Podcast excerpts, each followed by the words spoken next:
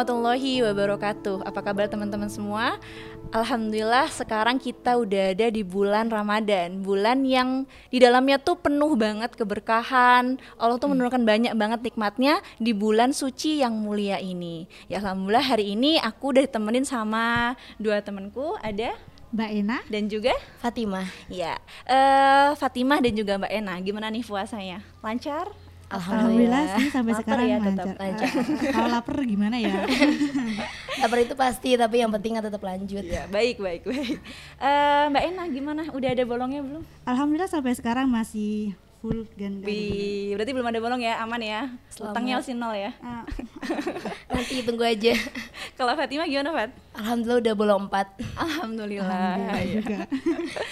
Kalau ini kalau Fatimah selama bolong berarti kan kalau bolong kan pasti dong kita nggak boleh puasa ya kan, nggak boleh sholat juga. Terus ngapain, Fat? Ya diganti sama amal ibadah lainnya. Mhm. Ya kayak misalnya murojaah, dengerin kajian, kayak gitu-gitu. Terus kalau misalnya meroja gitu megang mushaf nggak? Kalau misalnya megang mushaf kan kadang namanya hafalan tuh nggak selalu lancar ya. Ya, Jadi bener ya, sih, kadang ha. ketika kita murojaah ya sambil buka Quran juga untuk mastiin eh, hafalan kita bener apa enggak sih gitu. Nah, ketika lagi kayak gitu ya tetap megang cuman nggak yang bener-bener pegang langsung. Jadi misalnya eh, dialasin eh, apa namanya Jilbab himar gitu iya, ya. kayak gitu. Oke.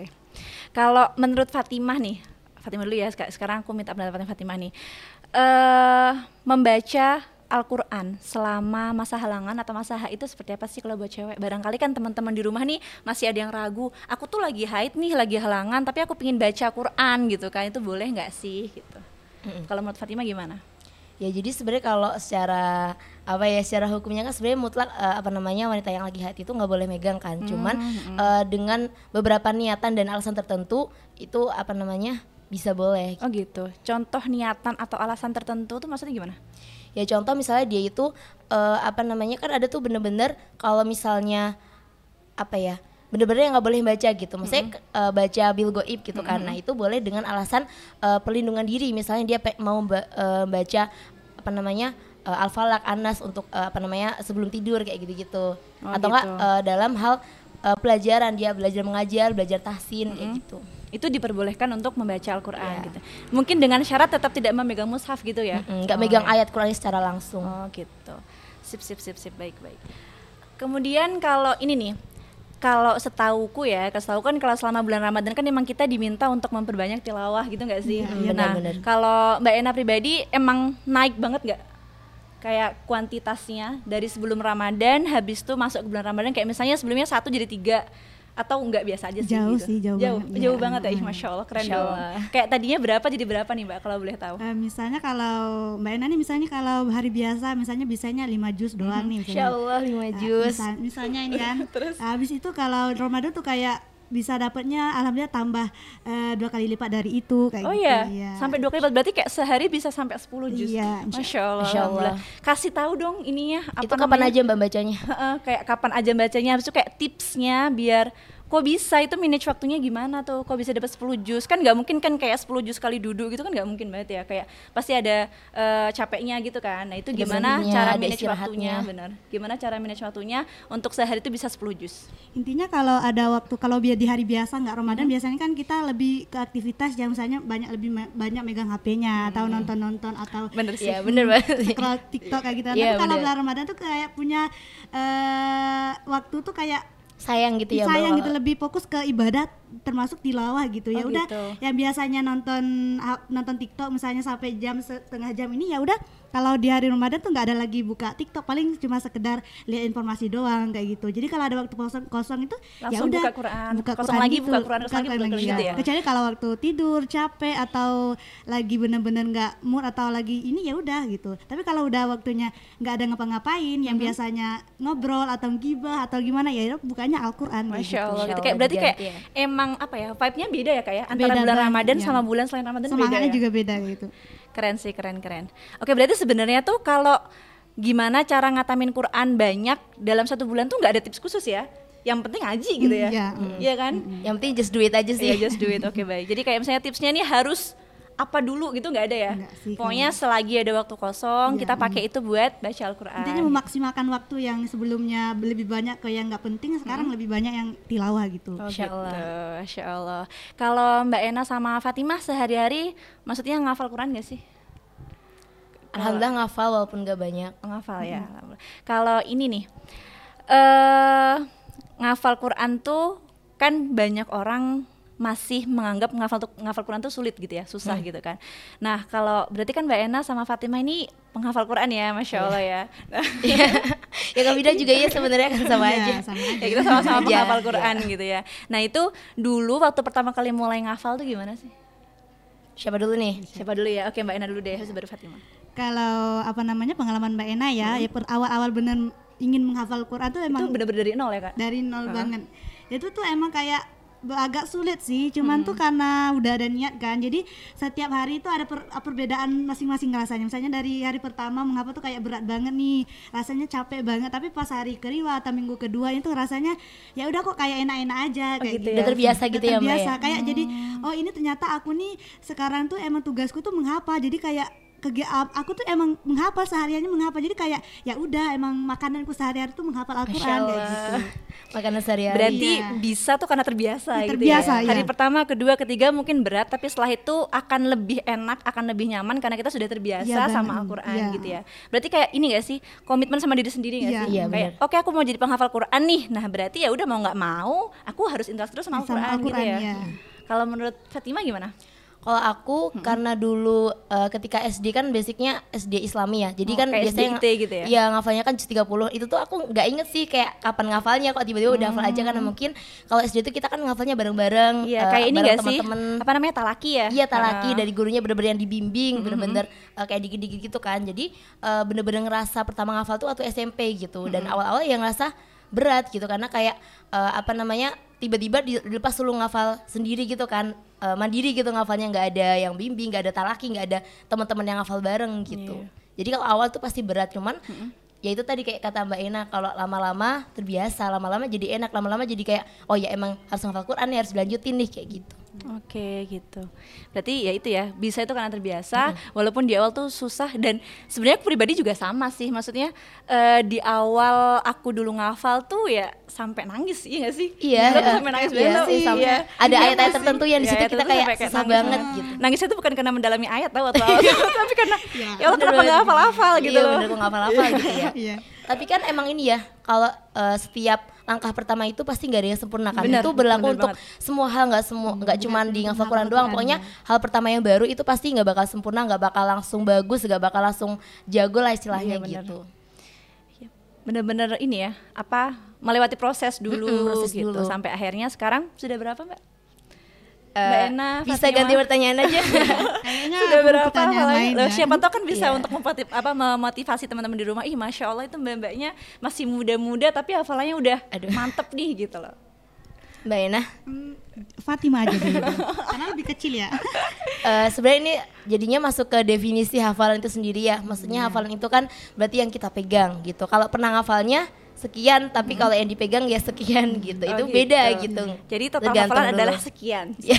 terima kasih oke eh, kalau gimana sih kan ada tuh orang ya kayak aku tuh punya temen gini aku tuh pengen banget ngafal tahu gitu kan tapi tuh kayak bacaanku tuh masih jelek banget gitu Ah, itu kayak gimana sih apa nggak apa-apa kita tuh ngafal tapi bacanya kita masih jelek kayak ya udah nggak apa ngafal aja nanti juga bagus sendiri kok bacaannya atau perbaiki dulu bacaannya cari guru dulu buat benerin bacaan. Habis nanti kalau misalnya bacanya udah bagus nih baru kita ngafal Quran gitu. Kalau menurut Mbak Ena sama Fatimah gimana? Siapa dulu yang mau jawab nih? Mbak Ena deh kalau menurut Mbak Ena gimana Kalau menurut Mbak Ena sih tergantung dengan apa namanya definisi yang gimana bentuk yang apa namanya Bentuk gak bagusnya. nggak bagusnya. Oh, Misalnya kalau gitu. sekedar untuk bisa menghafal Al-Quran nggak bagusnya nanti mungkin makronya kurang bagus. Tapi kalau udah lumayan udah tadi udah oke. bagus, mungkin bisa dilanjutkan dengan menghafal. Cuman nanti kalau udah menghafal kan insya Allah nanti kan lama kelamaan kan bisa bagus sendiri kan. Tapi Iya, kalau karena emang dengan ini ya mungkin karena dengan disimak oleh Iya, musyrifahnya ah. atau muhafidnya kayak gitu kan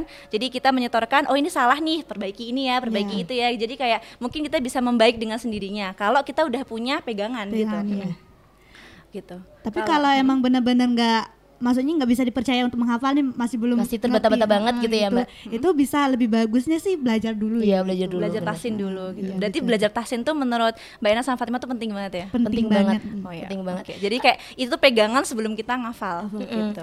Oke. Kalau eh, dulu Mbak Ena sama Fatimah belajar tasinnya gimana? Kayak bareng-bareng sama temen-temen habis itu eh, ditalaki sama seorang guru atau kayak private kayak one by one gitu sama guru atau seperti apa?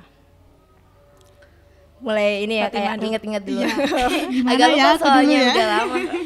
Kalau SD dulu mungkin eh, tetap awalnya ini ya apa namanya tetap diajarin dulu secara Hmm. klasikal, cuman kan eh, kemudian beda-beda kan pengelompokannya. Jadi eh, habis itu di private.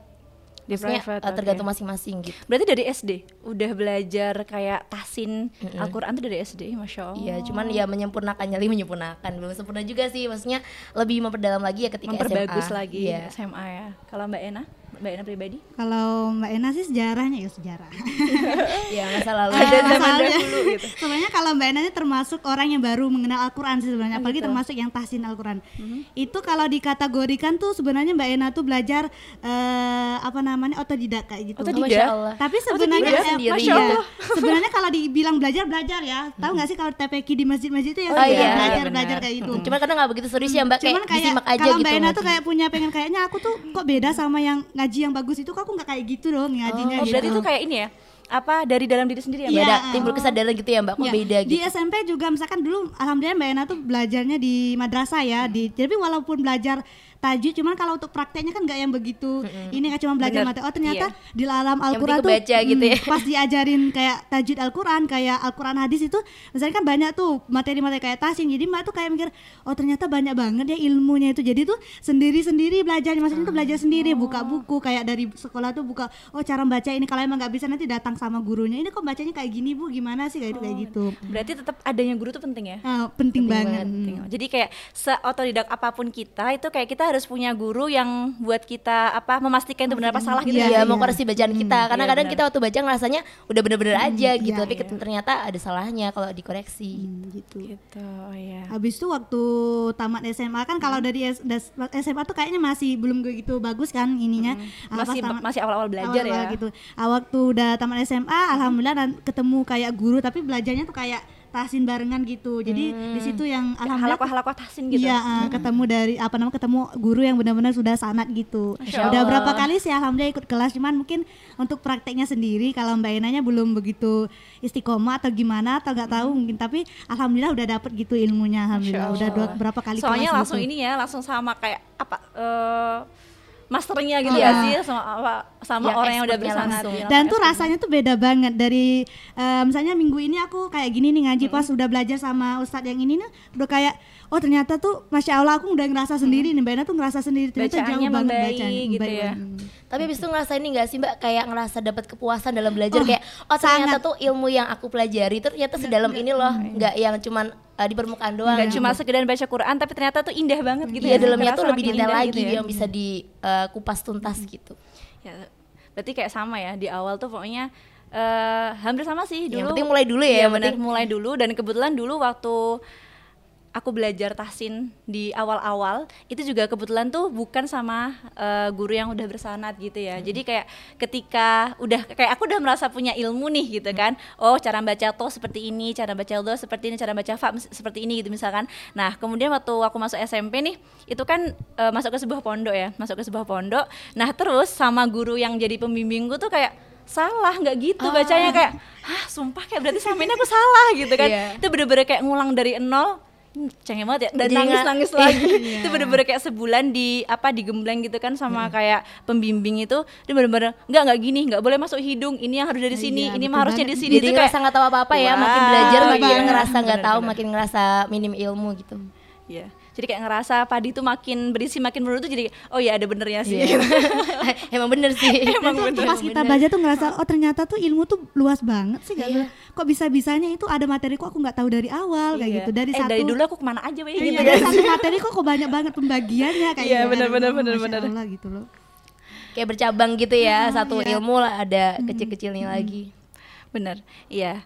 Eh apa ya kita ngomongin apa lagi nih?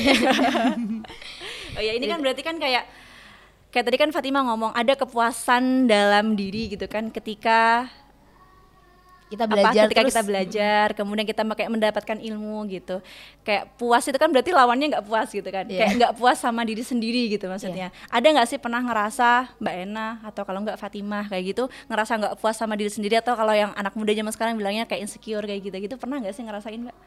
Kalau dibilang pernah mungkin pernah setiap kali. setiap, setiap orang Setiap setiap orang kali. masih pernah sih setiap orang masih pernah cuman nggak mungkin nggak ya? insecure karena apa itu yang Iya, membedakan yang membedakan gitu. di situ. Apa yang membedakan? Kayak misalnya gini, eh oke kita punya Al-Qur'an nih gitu kan. Tapi ke kenapa apa hal-hal apa yang kadang tuh tetap masih bikin kita insecure? hmm. Kalau menurut Mbak Ena sama menurut Fatimah, Mbak Ena dulu. Enak dulu Eh, kalau Mbak Ena sih lebih banyak ya mungkin insecure-nya ya.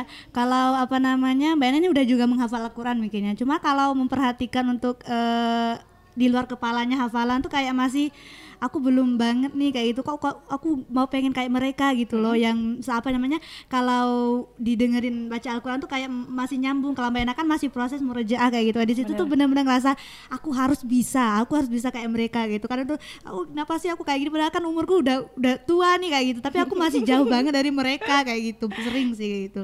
Bacaan juga mereka kok kayaknya kalau baca tuh kayak cepet atau gimana apa pokoknya bacanya tuh bagus semua pokoknya dari makro dari semuanya dari tajwidnya. Tapi kalau Mbak Ena kalau udah kayak gitu kayak masih belibet belibet pagi Mbak Ena sih kayak gitu. Iya, tapi nggak tahu kan gimana kayak gitu. Maksudnya kayak gitu. Jadi aku nggak nyaman banget nih kayaknya ada yang beda nih dari yang aku. Kenapa ya kayak gitu? Iya. Berarti kalau aku pernah denger nih kayak sebuah podcast gitu kan, ada Keanu.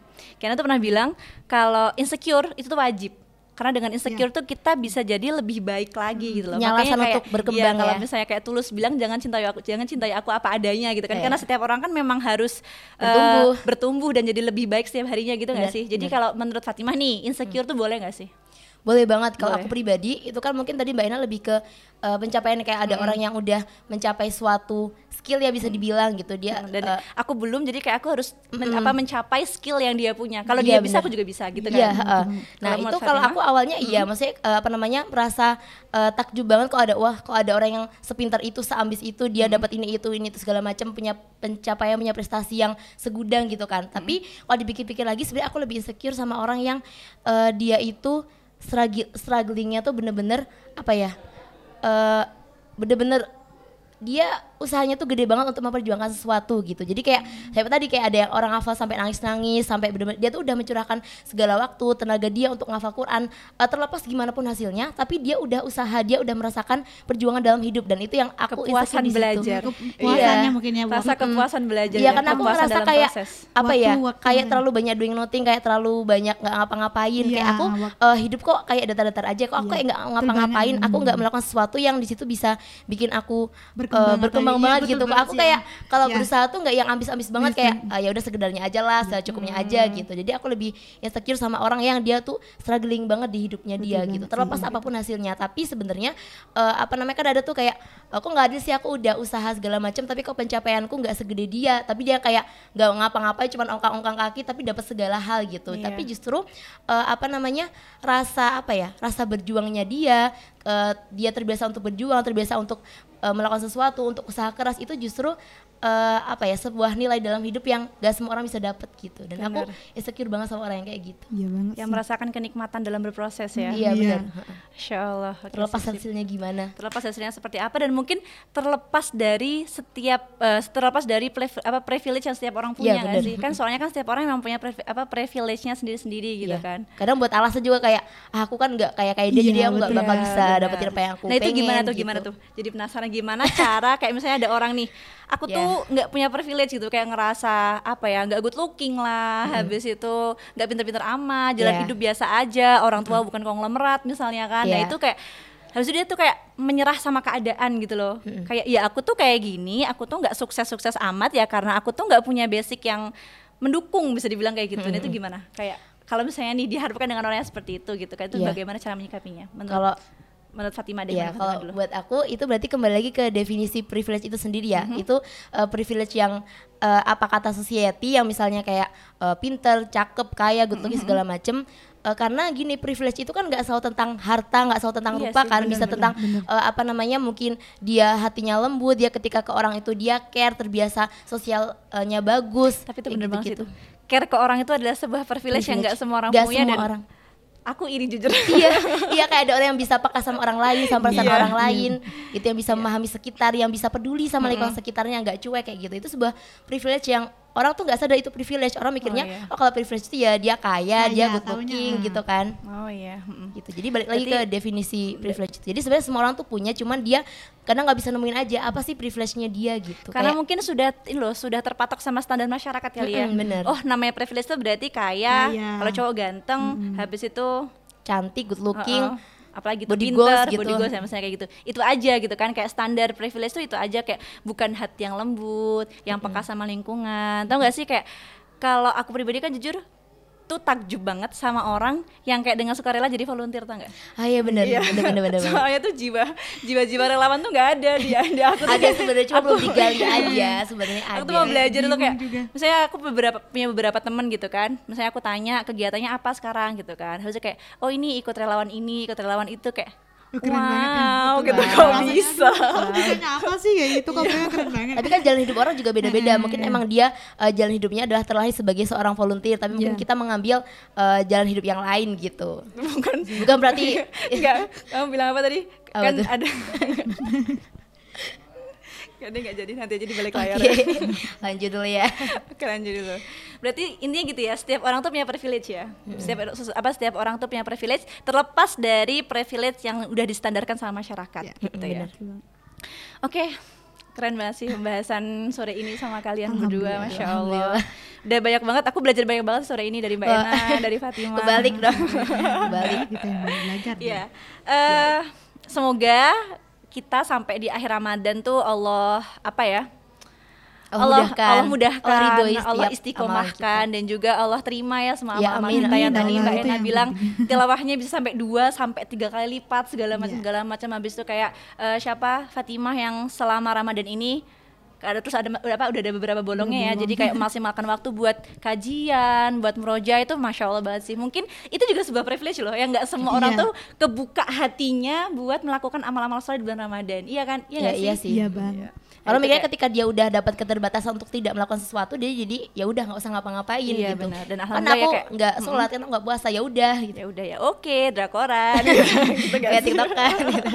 Banget. Iya alhamdulillah kayak semoga eh apa ya Allah istiqomahkan sampai akhir Amin, Ramadan. amin, amin. Jadi kayak kita tuh keluar dari bulan Ramadan tuh kayak bener-bener husnul khotimah gitu loh. Amin, ya Allah. Dan gini gak sih Ramadan tuh semoga bisa menjadi awal untuk bulan-bulan berikutnya. Hmm, bener Jadi Ramadan tuh bukan akhir tapi Ramadan adalah awal. Kalau misalnya Ramadan ini bagus ya semoga Setelahnya dengan tetap ya bagus, dengan ya. apa namanya dengan izin Allah tuh setelah bulan Ramadan kayak Syawal, Dzulqa'dah, Dzulhijjah segala macam itu kita bisa menjadi pribadi yang jauh lebih baik lagi. Sampai balik ke Ramadan lagi ya. Amin. Iya, itu tambah amin, amin, meningkat amin. lagi. Itu tambah doa amin. lagi juga. Iya, betul betul betul. Terima kasih banyak Mbak Ena, Fatima, Iya, luar biasa sekali sore ini. Ya eh, mungkin aja teman-teman kayak sharing kita sore hari ini. Terima kasih banyak udah nonton video ini. Eh, semoga yang sedikit dari kami bisa bermanfaat dan Amin, juga apa ya kita bisa bareng-bareng di- menjadi pribadi yang lebih baik lagi. Amin. Itu aja dari kami. Terima kasih banyak. Wassalamualaikum warahmatullahi wabarakatuh.